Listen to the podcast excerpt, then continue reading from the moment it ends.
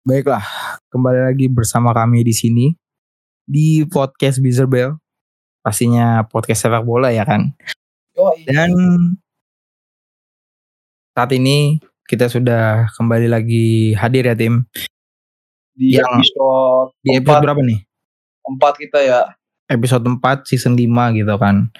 Dan Karena kali ini kita ini tuh? kan dan kali ini kita akan kembali dengan ya apa tuh namanya big match ya. ya betul yang yang di mana di episode 4 kali ini kita punya bahasan yang menarik tentang salah satu big match yang akan terjadi nanti di akhir pekan gitu. Dan big match ini terjadi di mana tim? Di Jakarta?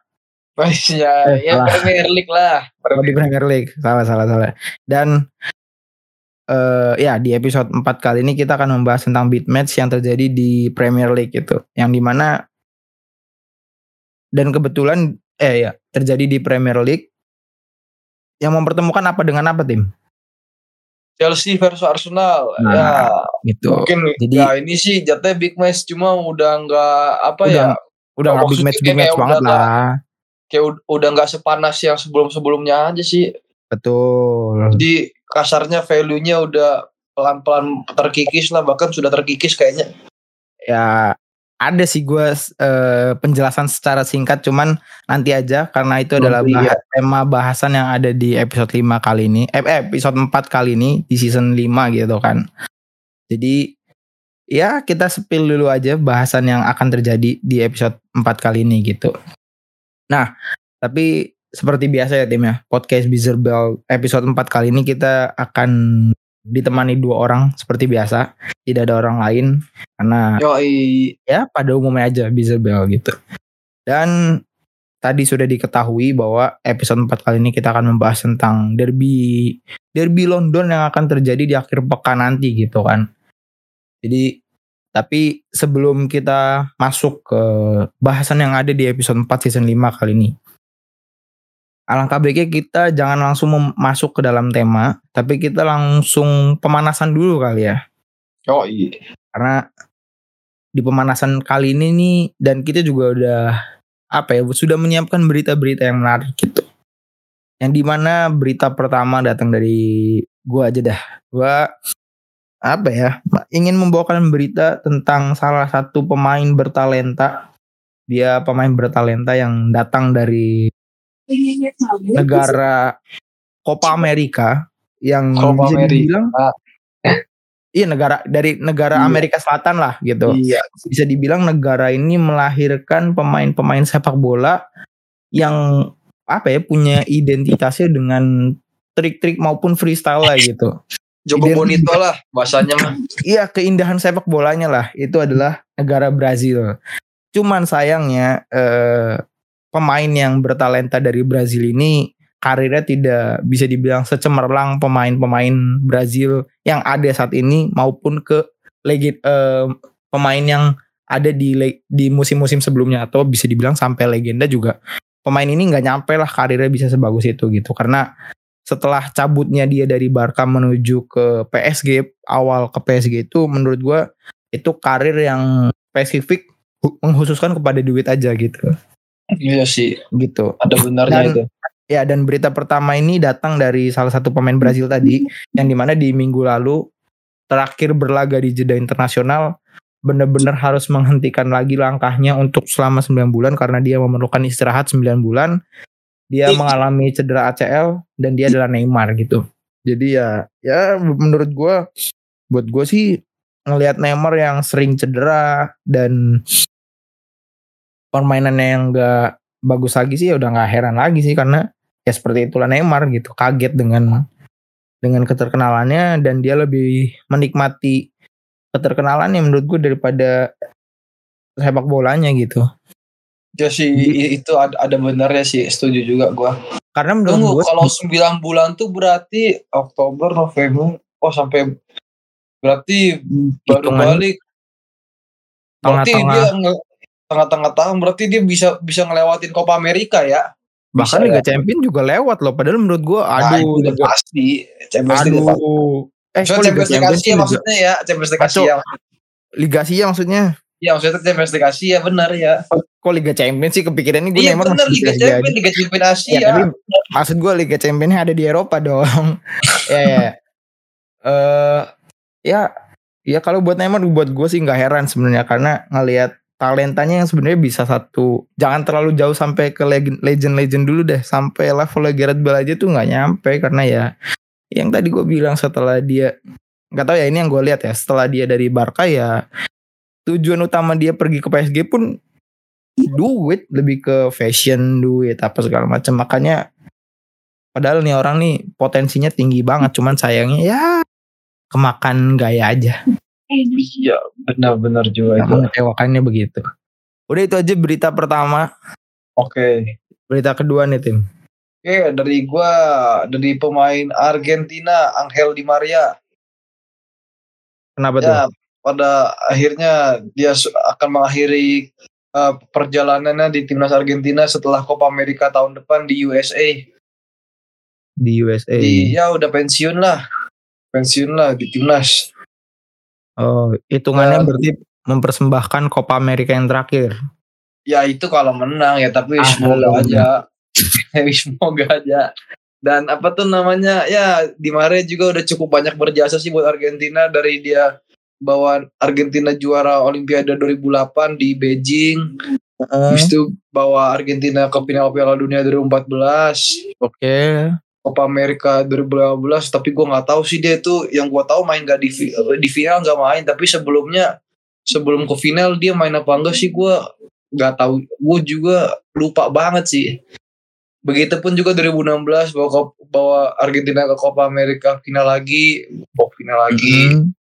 Habis itu yang terakhir lah yang paling banyak ya yang pasti treble internasional lah. Menang Copa America finalissima sama Piala Dunia itu udah luar biasa lah. Udah udah apa tuh layak lah buat dia. Dan di final itu dia berkontribusi dan mencetak dan mencetak gol di tiga final itu. oh iya Oh sih. Ya semoga inilah tahun depan kalau main Copa America bisa juara lagi biar bisa jadi perpi- perpisahan yang indah gitu. Sama sekaligus ngelewatin Copa Amerikanya Uruguay sekaligus. oke Udah sih itu gua.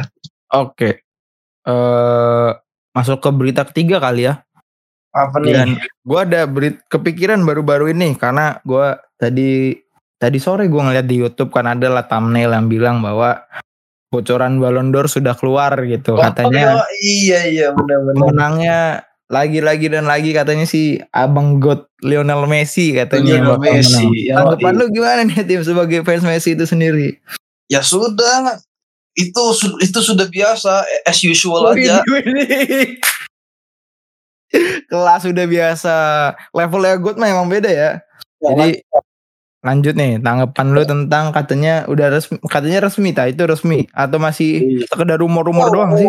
Udah resmi yang yang balon ba- yang balon d'Or balon d'Or woman sama yang men udah resmi dua-duanya udah yang yang Messi menang. datang eh, bakal pemenangnya dari Barca lagi. Iya.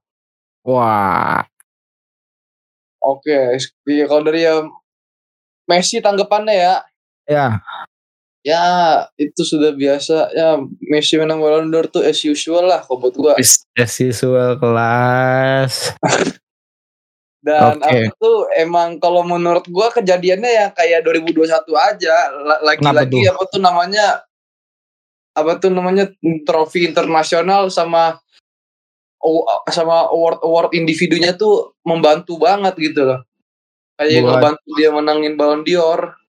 Oke. 2021 dia apa tuh menang Ballon d'Or boleh dibilang diselamatin sama Copa America sama banyak banyaknya man of the match banyak di MOTM kalau Ya. misalnya Messi waktu 2021 nggak ngalamin itu ya Lewandowski dapat 2023 emang sih di PSG dia apa tuh namanya waktu paruh musim kedua kayak ada penurunan Mm-mm. tapi karena di Argentina dia bisa menang Piala Dunia sama sama apa tuh namanya penghargaan individu di Argentina dia juga dapat.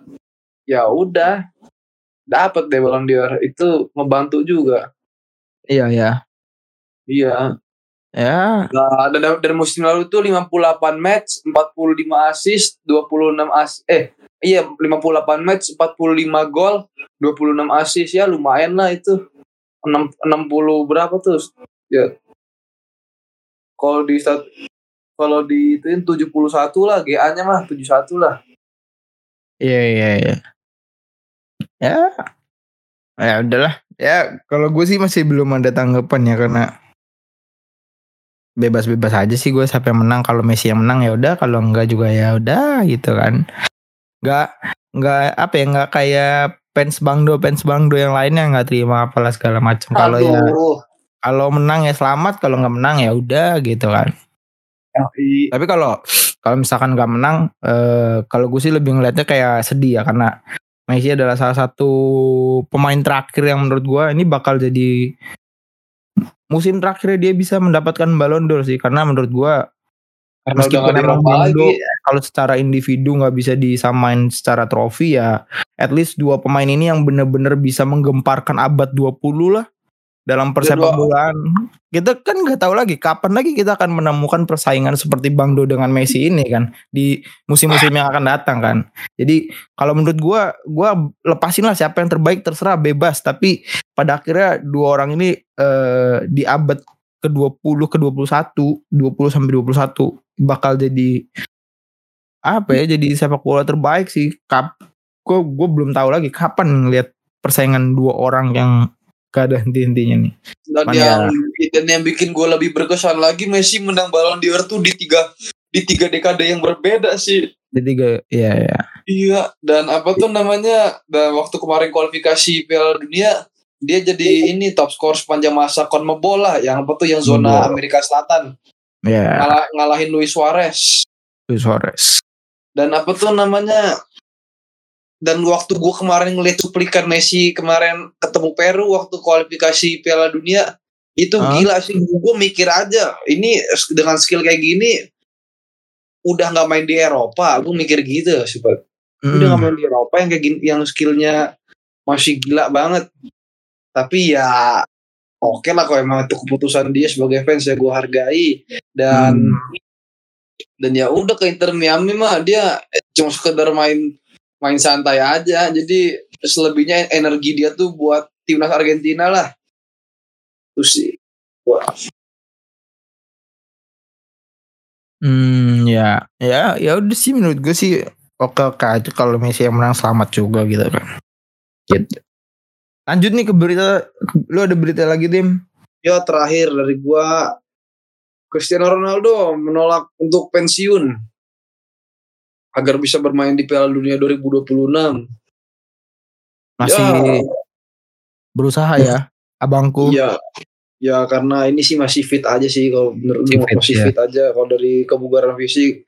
Ya kalau emang mau seperti itu berarti dia main di Al Nassr ya udah main yang gak usah terlalu all out lah kalau menurut gua Ya, yang terlalu all out lah. Jadi jadi kerahkan energi dia untuk Portugal apalagi sekarang Portugal Portugal sekarang juga udah berubah lebih baik lah sejak pelatihnya Roberto Martinez. Karena mereka udah bermain bener-bener as a team lah. Udah nggak kayak kemarin yang masih yang masih kadang suka egois gitu. Terus ya. Ya gue sih masih jadi takut worth it aja. sih. Menurut gua worth it aja sih kalau Cristiano Ronaldo masih mau lanjut main. Iya. Tapi kalau gue sih masih ada ketakutan sih tim. Eh, ini orang masih berpotensi merusuh dengan egonya sih. Gue takut itu masih belum nyambung aja nanti. Cuman ya kita tunggu aja nanti. Maksudnya bukan ke Bangdonya, lebih ke Brunonya gitu. iya sih Gue sama takut dan bisa lah itu di diredam mah bisa semoga diredam. aja ya. Dan eh kapten kapten Portugal masih Bangdo juga. Apa udah ganti? Kalau nggak salah, mah iya tetap masih kalau nggak Masih. Ronaldo ya PP udah. Kalau nggak Ronaldo Pepe kan? Iya. mungkin nggak mungkin Bruno kan? Enggak, ya. Nah, Nah, itu mah nunggu Ronaldo PP pensiun dulu. Oh iya benar juga ya. Kalau ya kalau Ronaldo PP pensiun mungkin bisa jadi Ruben Dias ayo. Gak tahu sih. Nggak tahu juga. Oke, terakhir nih gue tutup karena kebetulan berit eh, pemanasan kali ini sangat erat eh, sangat dekat juga dengan topik utama yang ada di episode 4 kali ini. Yang di mana berita penutup kali ini datang dari klub yang gue dukung juga dari London Biru yaitu Chelsea. Di mana di minggu ini Rhys James dan Axel Disasi. Rhys James tuh bek kanan, Axel Disasi itu bek tengah gitu kan. Sudah kembali berlatih di Kobam gitu. Jadi kemungkinan nanti akan bermain di ketika berjumpa Arsenal ada kemungkinan gitu. Jadi ya kita tunggu aja dan semoga dengan hadir Rhys James sang kapten gitu kan, the new kapten gitu. Ya benar-benar bisa ngasih semangat lah. Ya meskipun gue ngomong semangat tapi ada ada lemesnya juga. Ironi juga jadi ya. Banget. Ironi banget. Jadi ya semoga kehadiran Rhys James ya sebagai pemain senior menurut gua. Karena yang lainnya mah rata-rata banyak kan pemain baru kan yang baru datang ke Chelsea juga hitungannya sebagai pemain senior gitu kan. Di luar Thiago Silva ya maksudnya Thiago Silva kan udah bukan kapten lagi kan karena ban kaptennya udah di Rhys James gitu. Ya semoga bener-bener punya pengaruh lah dan itu aja dulu lah. Sebelum kita masuk lebih jauh lebih melesat ke berita tentang pembahasan tentang yang ada di episode 4 gitu. Jadi ya meskipun Rhys James dan Excel disasi balik ya gue cuma bisa mengucapkan semangat dengan nada yang pesimis juga sih sebuah ironi yang nggak bisa dihindarkan gitu. Jadi sekarang dah itu aja dulu berita yang ada di eh, pemanasan yang ada di episode 4 kali ini. Tanpa berlama-lama lagi ya timnya. Kita langsung oh, masuk iya. ke pemanasan yang eh kalau pemanasan kita langsung masuk ke topik yang ada di season 4 eh season 4 season 5 episode 4 gitu uh. yang di mana season episode 4 kali ini kita akan membahas tentang derby London antara Chelsea dengan Arsenal. Yang akan terjadi di akhir pekan ini. Lebih tepatnya kalau waktu Indonesia tuh hari Sabtu jam setengah sebelas. eh ya setengah dua belas gitu. Iya. Gitu. Mau dari lu dulu atau dari gue dulu? Ya dari gue dulu bisa. dari dari lu dulu aja kali ya. Iya. Oke, okay, big match Chelsea versus Arsenal ya di Stamford Bridge ya mainnya. Mm. Ya ini jadi ya semoga jadi laga seru lah semoga. Semoga ya, cuma semoga ya berhak mengharap doang itu. Oke. Okay. Di situ apa ya ini juga ya apa tuh namanya bisa apa tuh bisa jadi apakah kira-kira Chelsea bisa melanjutkan tren positif atau tidak ya itu ya itu juga belum tahu pasti karena Chelsea kan baru bulan ini baru bisa kembali meraih kemenangan setelah okay. sebelumnya sel selalu negatif terus hasilnya okay. jadi kalau jadi kalau emang di match ini misalnya misalnya doang ah. misalnya kalau Chelsea-nya bisa menang ya ini jelas ini buat moral tim jadi bagus benar-benar okay. bikin moral moral tim jadi bagus habis itu kalau dari sisi mental ya kalau masalah naik apa enggaknya ya sih ya, sih ya belum belum tahu juga lah karena yang penting mah moral timnya dulu kan oke okay. naik apa enggaknya untuk Arsenal ya ini apa tuh sebenarnya bisa dibilang tidak menguntungkan karena harus kehilangan beberapa pemain penting seperti Trossard, Bukayo Saka dan Saliba. Mm -hmm. Jadi kalau dibilang ada sedikit ke keuntungan untuk Chelsea, ya dikit banget dikit lah bisa dibilangnya karena kualitas pemain yang sekarang juga gak seberapa dan bisa dibilang gak sebanding, bener gak?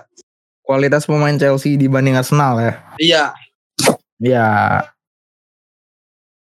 dan, dan Arsenal juga apa tuh selalu meraih tren positif dan kalau nggak salah mereka masih unbeaten kan betul. Jadi walaupun harus kehilangan beberapa pemain ini ya bukanlah masalah untuk Arsenal juga untuk bisa curi poin di Stamford Bridge. Oke. Okay. itu dulu sih dari gue oke. Okay.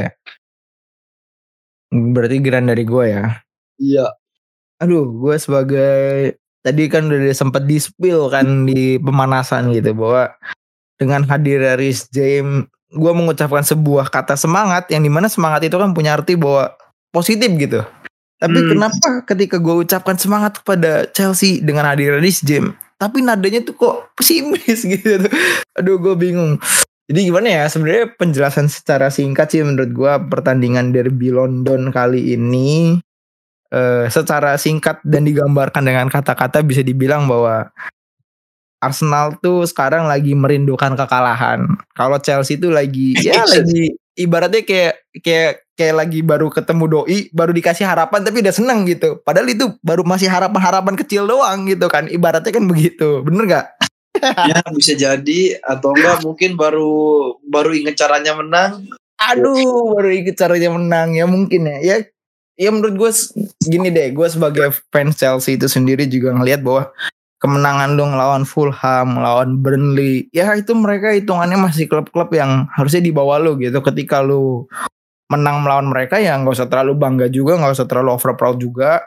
Karena kalau yang gue lihat ya meskipun lawannya tim kecil, ngelihat dari visi misi permainannya udah jelas belum. Ada nggak uh, pola-pola permainan yang disediakan sama Pochettino kepada pemain gitu. Dan menurut gue ya sih misi gue ngelihatnya jadi kayak ah kalau lu terlalu bangga ya ya masa cuman lawan selevel Fulham sama Burnley ya. Lagi Burnley itu lebih buruk lagi sih. Betul. Ngelaw, uh, ngelawan itu doang udah bisa dibilang keluar dari goa, keluar dari goa. Tuh buktinya MU yang ngedatangin beberapa pemain gila juga tetap aja berkandang di goa kan gitu kan. Jadi nggak usah nggak usah terlalu over proud lah. Over proud aja ketika Mudrik akhirnya bisa mencetakkan sebuah gol gitu. Nah, aduh. Oke, tapi, kita apa nih? Tapi gimana ya?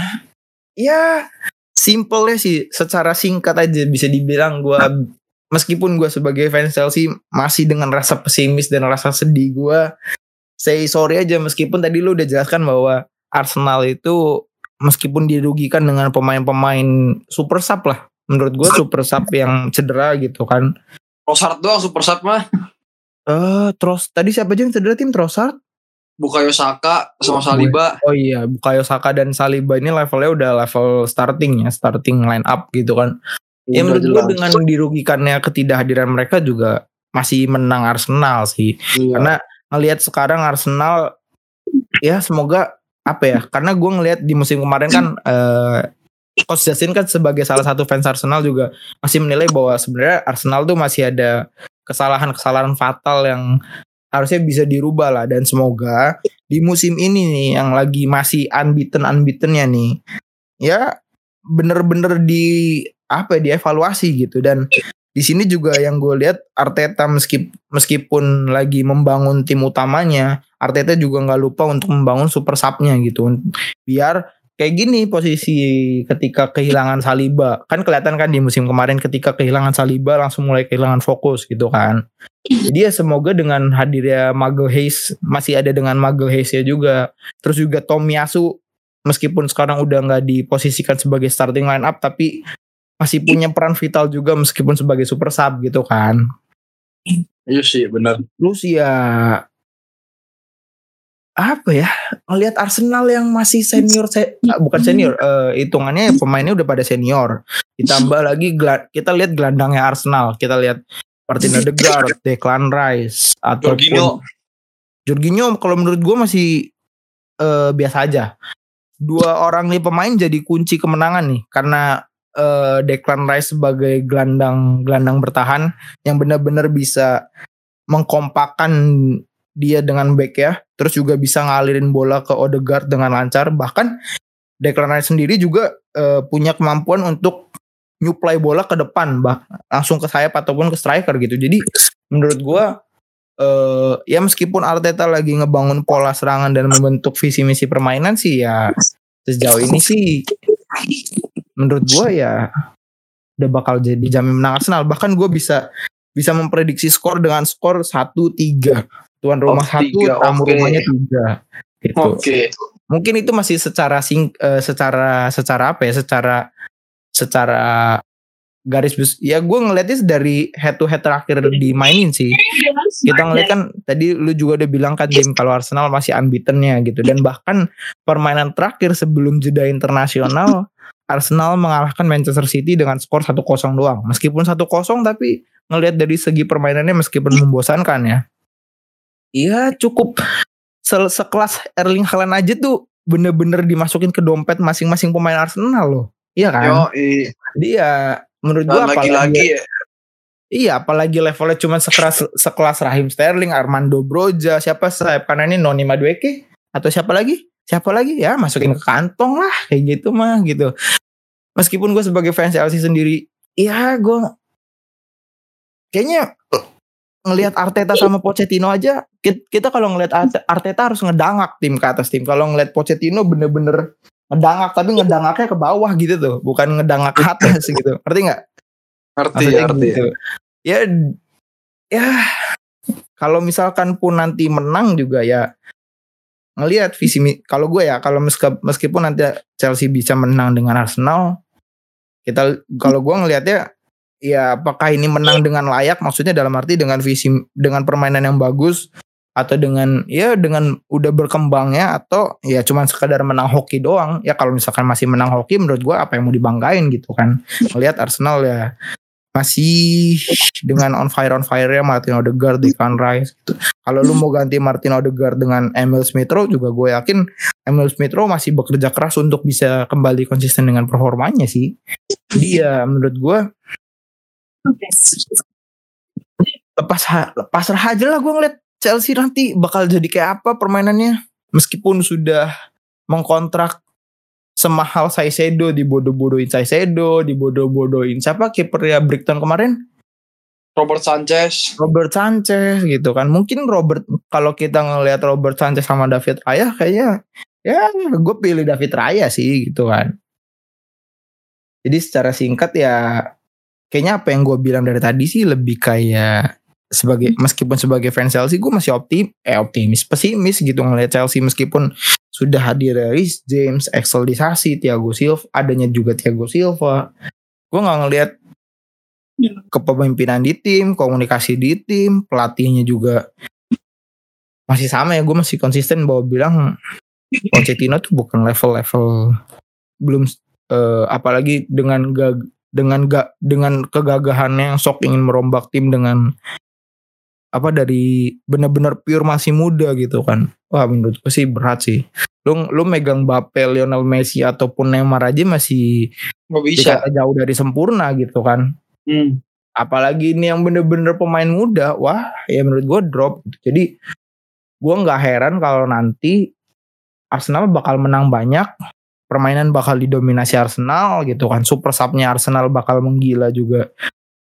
Dan ini bakal jadi ngeri banget ya ketika nanti Arsenal bener-bener ngasih malah ngasih kesempatan kayak ke Emil Smith Rowe ataupun ataupun ya pemain-pemain yang masih belum dikasih kesempatan main maksudnya.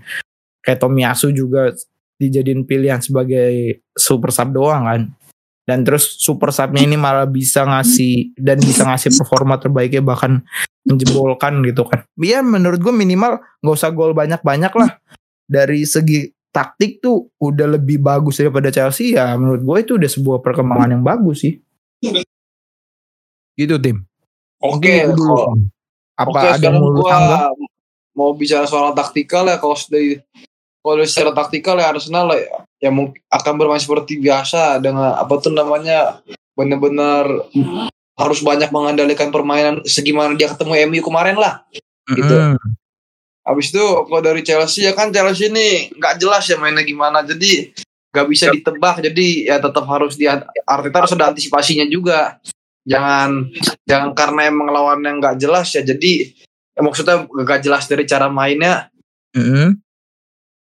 belakangnya tuh kayak gimana ya? Kayak bisa dibilang leha-leha gitu lah Oh ya, benar-benar benar.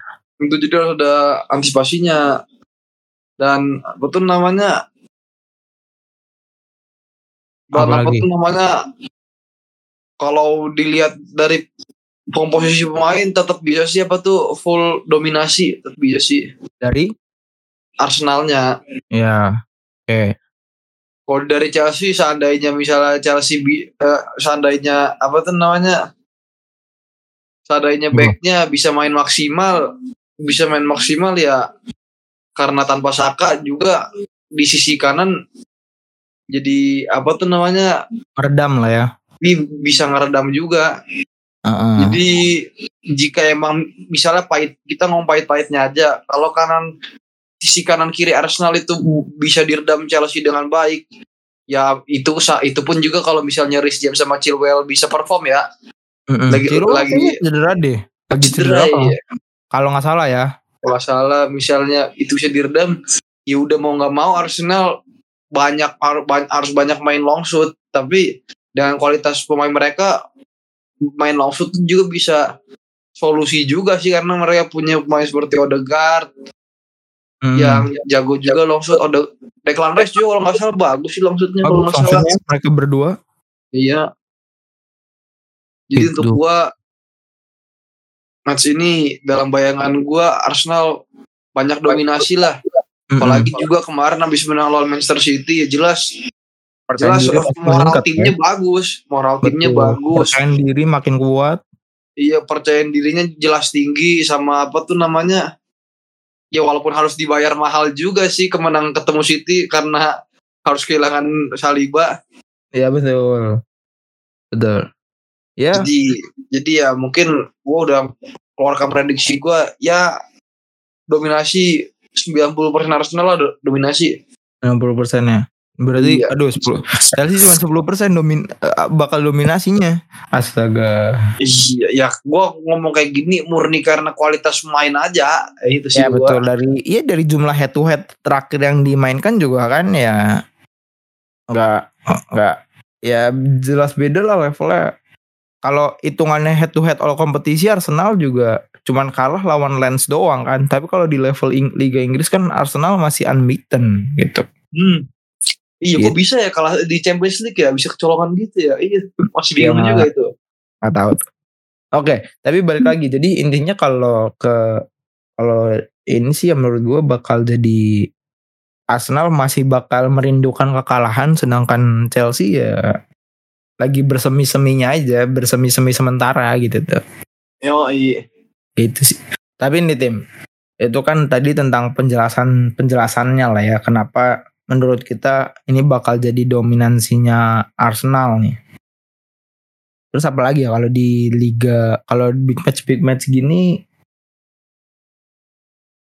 starting line ah gue Chelsea starting line up gue bingung Chelsea Iya, pusing ya mana yang inti. orang baru terus juga kalaupun orang baru ya startingnya juga cuman gitu-gitu doang paling kalau starting line up gue oh sama ini perkara yang pengen gue bahas di episode 4 kali ini kan karena kebetulan eh kita ngelihat di head to head eh bukan di head to head eh, di permainan terakhir tuh Aaron Ramsdale bisa digantikan oleh oleh David Raya gitu. Ya sebenarnya yang kelihatan si David Raya nih lagi clean sheet juga. Kalau nggak salah kemarin lawan City kan clean sheet juga tuh. Iya Hmm. sih. lawan City clean sheet. Lawan kalau lawan Lens kayaknya siapa nih? Lawan Lens tuh kayaknya David Raya juga dah. Kalau nggak salah. iya David Raya juga. Terus lawan Bournemouth yang 4-0 David Raya juga. Maksudnya ya dikala lagi tren positif ya David Raya ya kenapa ya Aaron Aaron Ramsdale sebegitu digantikannya gitu? Entah ini emang maksudnya untuk sementara mencoba membangkitkan tren positif dari David Raya untuk membangkitkan sementara dulu gitu. Mempersiapkan David Raya di sebagai super sub kali ya tim ya. Tapi Wah, kalau nggak ngerti juga sih ini. Gue juga yang gua tahu waktu David Raya udah mulai dapet main tuh Ramsdale lagi dalam keadaan performa bagus itu sih yang gue tahu. Nah makanya maksud gue kalau misalkan nanti di big match London nanti, lu berharapnya lebih ke David Raya atau Aaron Ramsdale? Gimana ya? David Raya lagi sih. David Raya lagi. Meskipun Tapi emang misalnya nih, kenapa tuh? misalnya kalau emang mau David, misalnya kalau emang mau rotasi kiper gitu, mending gini sih. Sebulan David Raya, sebulan Ramsdale gitu, kayaknya lebih kayak lebih masuk akal tapi kesannya agak nyeleneh gitu. Ag iya agak lain Agak sih. nyeleneh, agak-agak nyeleneh juga. Ya ya ya. Ya sebuah masukan dari Dimi gitu kan. Tapi ya Hmm, tapi ya maksud gue ya ya juga makanya maksudnya eh faktor apa sih yang membuat Arteta harus meminggirkan Aaron Ramsdale gitu? dan Meskipun- alasan gue juga bilang kenapa sebulan-sebulan saling gantian, ya karena emang ini kiper sama-sama bagus. Dav- lebih bagus. David sama- Raya atributnya bu- bisa dibilang lengkap dari build up-nya oke, refleks Hmm. oke, itu sih kalau yang mau tahu David Raya. Ya, Mungkin karena build up-nya David Raya lebih bagus daripada Ramsdale mungkin itu Bisa. juga bisa jadi loh. bisa bisa jadi. jadi. Makanya build up-nya ya. Emang sih gue ingat banget waktu musim lalu waktu dia masih di Brentford build up-nya waktu ketemu City di Etihad gila itu proses build up-nya. Dia tuh nem apa tuh nendang ke kiri itu yang dari kiri ngumpan gol. Buset itu berarti jatuhnya ada tiga tektokan gitu. Siapa eh, build up-nya David Raya? iya pas masih di Brentford. Hmm, Waktu musim Ini lalu ya. Brentford ngalahin City lah di Etihad inilah ya kiper yang gak jualan bukan jualannya build up tapi bisa build up gitu. Itu baru beneran build up gitu. Jangan kayak iya iya iya bener bener bener Ah, Aduh, takut ada kesenggol nanti. ingat Ya gitu jadi lah. ingat semua orang Kamerun gue itu kiper Ah. orang Kamerun Oh Kamerun sih bukannya Ghana ya? Kamerun dia Oh Kamerun ya. Oh Oh. yang Kamerun tuh satu timnasnya sama Eto'o berarti ya? bener Eh, tapi bu- tapi bukan saat bukan waktunya udah nggak main sama Eto'o kan karena Eto'o udah pensiun. ya maksudnya dia lah gitu tertuju. Kayaknya pas udah pada paham gue siapa nih maksudnya kan. Iya lah, ya, you know lah. Ya jadi jadi ya maksudnya ya ngelihat ngelihat David Raya dengan on fire ya semoga bener-bener ini bisa ngebangkitin persaingan kiper Arsenal lah dan bener-bener Iya nih seru nih yang kayak gini. Sebenarnya boleh bilang seru juga persaingan kalau kiper. misalkan Ramsdale nanti dikasih kesempatan bermain lawan Chelsea ya ya meskipun lawannya cuma Chelsea ya ya kiper ketiga Arsenal juga kayaknya bakal clean sih. Ya kiper ketiga Arsenal kan udah bukannya ada pindah tuh siapa Turner ya siapa sih lupa gue yang orang Amerika. nggak tahu gue juga nggak tahu. Ya maksudnya ya se ya barangkali tim kiper ketiga aja bisa clean sheet ya Oh, kan. Wah. Karena kalau cuma lawannya Chelsea mah ya nggak tahu ya. Gitulah. Jadi karena misalkan dari kita nih nggak ada yang bisa starting kita ngelihat dari starting line. Oh, kita bikin dari pra starting line up-nya dari kedua tim aja tim dijadiin satu tuh kayak di konten-konten yang bola lainnya gitu kan. Tuh? Dari dari oh pilihannya tuh gimana ya? Gue belum buat pilihannya karena kalau pilih kalau dari kiper dah, kalau dari starting line up lu dari kedua tim dijadiin satu antara David Raya atau Robert Sanchez. David Raya. Iya. Eh, maksudnya Iya. kita bikin starting line up dari kedua tim gitu Iya sih. yang lebih bagus da- lebih lebih bagus dan cocok dijadiin di starting line up gitu. Ngerti nggak? Ngerti ya. So kalau dari lu, kalau dari dua pilihan itu lu milih siapa? David Raya. David Raya. Eh kalau gue juga sama David Raya. Kita pakai formasi yang mana nih? 4-3-3 aja kali ya. Iya. Kalau dari dari bek kanan, dari bek kanan kan ada Rhys James dengan siapa? Iya, bek kanannya itu Arsenal tuh. Tomiyasu. Enggak, yang di yang dimainin Tomiyasu ya?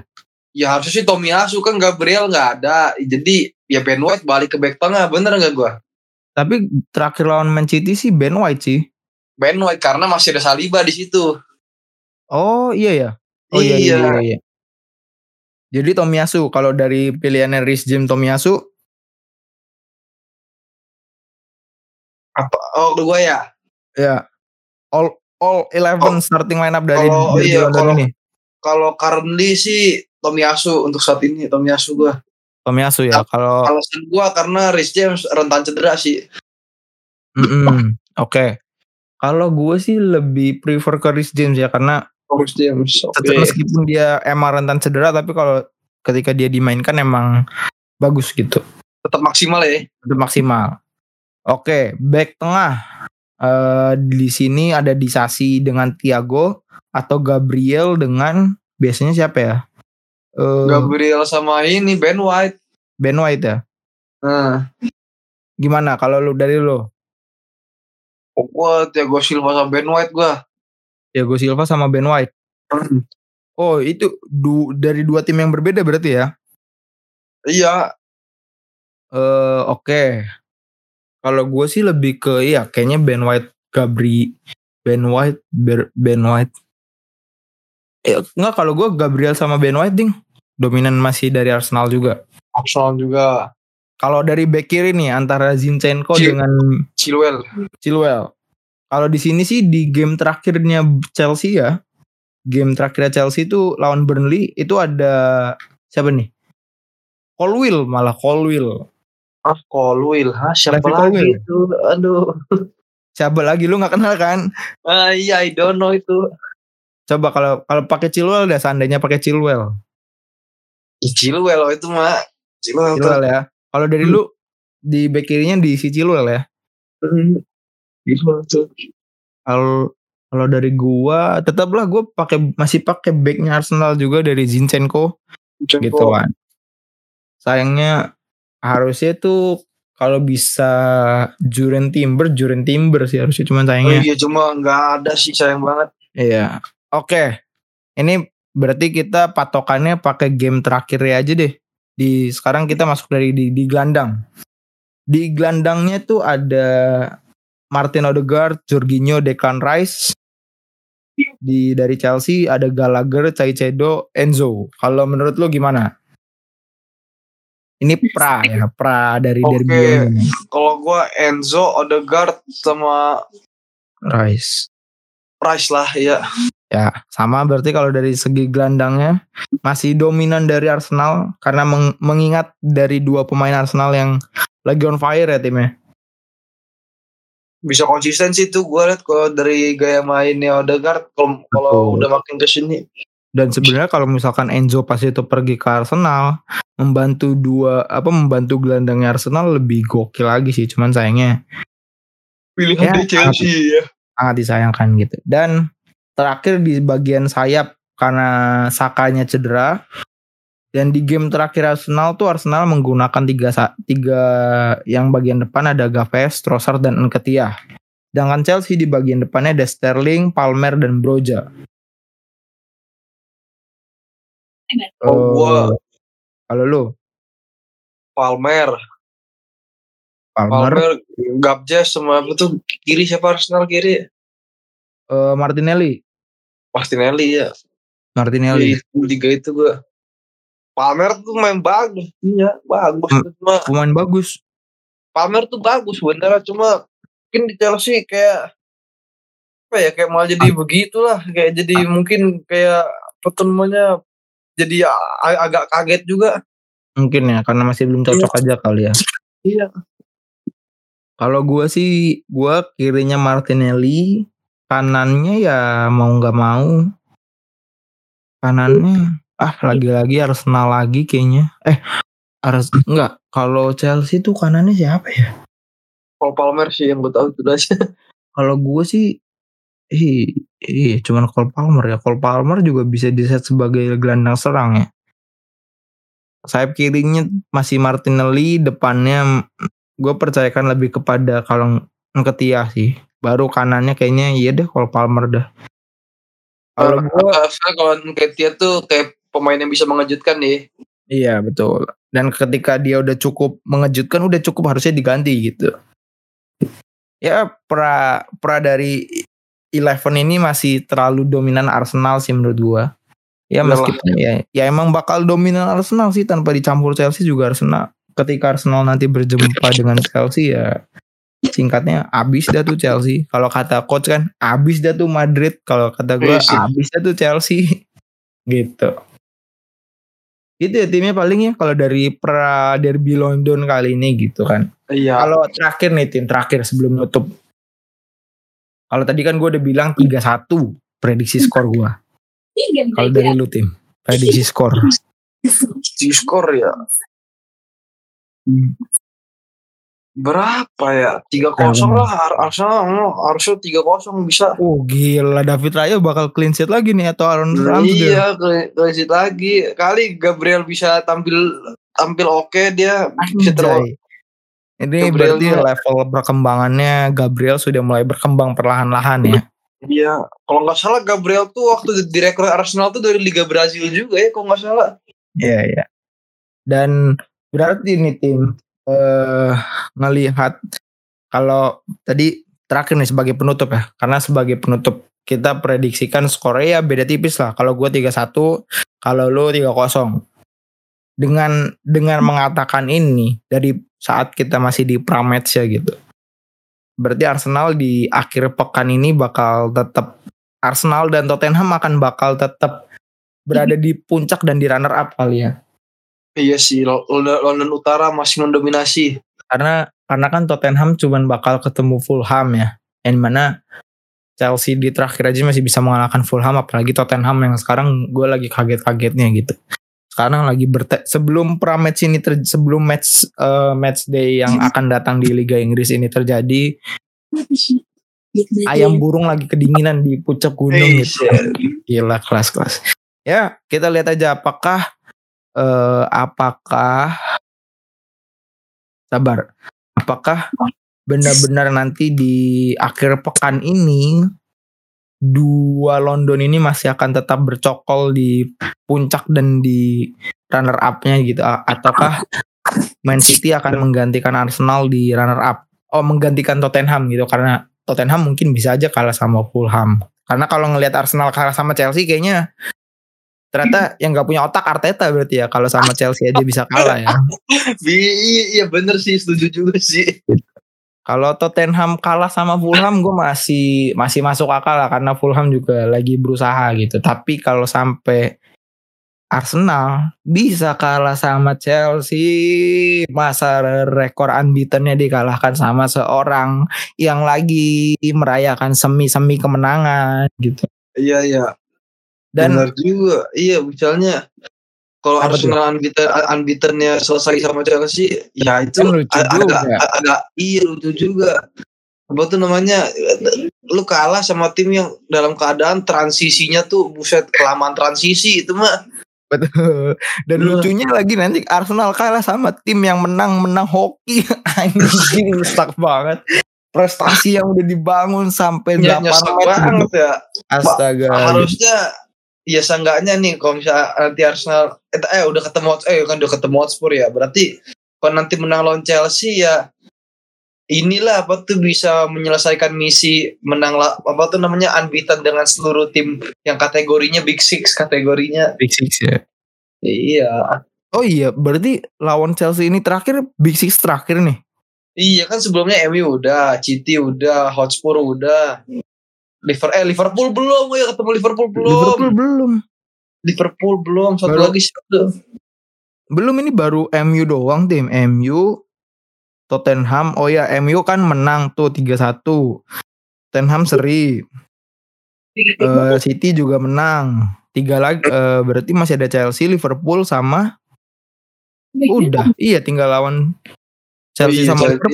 Iya, Chelsea Liverpool ya. Ya, kalaupun rusak ya paling rusaknya sama Liverpool lah. Masa iya, sama iya, iya, iya, itu sih iya. emang emang bagus-bagusnya kalahnya sama Liverpool sih bagus-bagusnya emang. Ya gitu. Dia dan terakhir benar-benar menutup ya semoga eh, nanti ya oh, bu, semoga ya, kalau dari dari segi match semoga berjalan seru meskipun ya serunya karena Arsenal dominan dan Arsenal ngasih permainan cantik ya tapi kalau nanti Chelsea bisa ngasih permainan cantik gue bakal kaget sekaget kagetnya sih gitu ya kalau misalnya sal sal saling apa tuh penyerangannya saling seimbang ya itu jauh lebih seru dong Ah, tapi ngagetin sih tim. Kaget iya sih gua emang. Siap emang, oh, emang bisa mengejutkan. bisa bagus gitu ya kan. Ya, ya emang gitu. sih mengejutkan cuma kan jadi oh setidaknya bisa berubah lah ke depannya Chelsea-nya tidaknya ya, ya meskipun itu. itu pun masih dikagetkan berarti kita masih wih kok tiba-tiba bagus nih ada apa nih gitu ya kan? Ayo eh. Dan terakhir nih benar-benar penutup sebelum episode 5, episode 4 ini ditutup. Ya semoga aja gue masih belum siap ya kalau misalkan di musim ini Arsenal bisa meraih rekor The Invisible gitu karena sampai ya masih masih jauh banget sih masih dari 8 dari 30 kayaknya ya. 8 apa 8 jumlah, match jumlah permainannya berapa sih? Jumlah permainannya 38 ya masih ada 30 38. lagi lah. Hmm. Ya aduh ya, agak khawatir sih tapi di menit-menit terakhirnya Arsenal tuh bisa jadi tiba-tiba kocak gitu. Ya semoga aja dengan on fire semua pemainnya ya Arsenal bisa sekalinya bangkit, sekalinya bangun, langsung tegak kepalanya dengan meraih The Invisible yang kedua kalinya kan gak ada yang tahu gitu. Yo, Ya, kita lihat aja nanti di akhir musim gitu meskipun masih agak panjang gitu. Jadi mungkin itu dulu aja tim ya prediksi dari Pramets Derby London.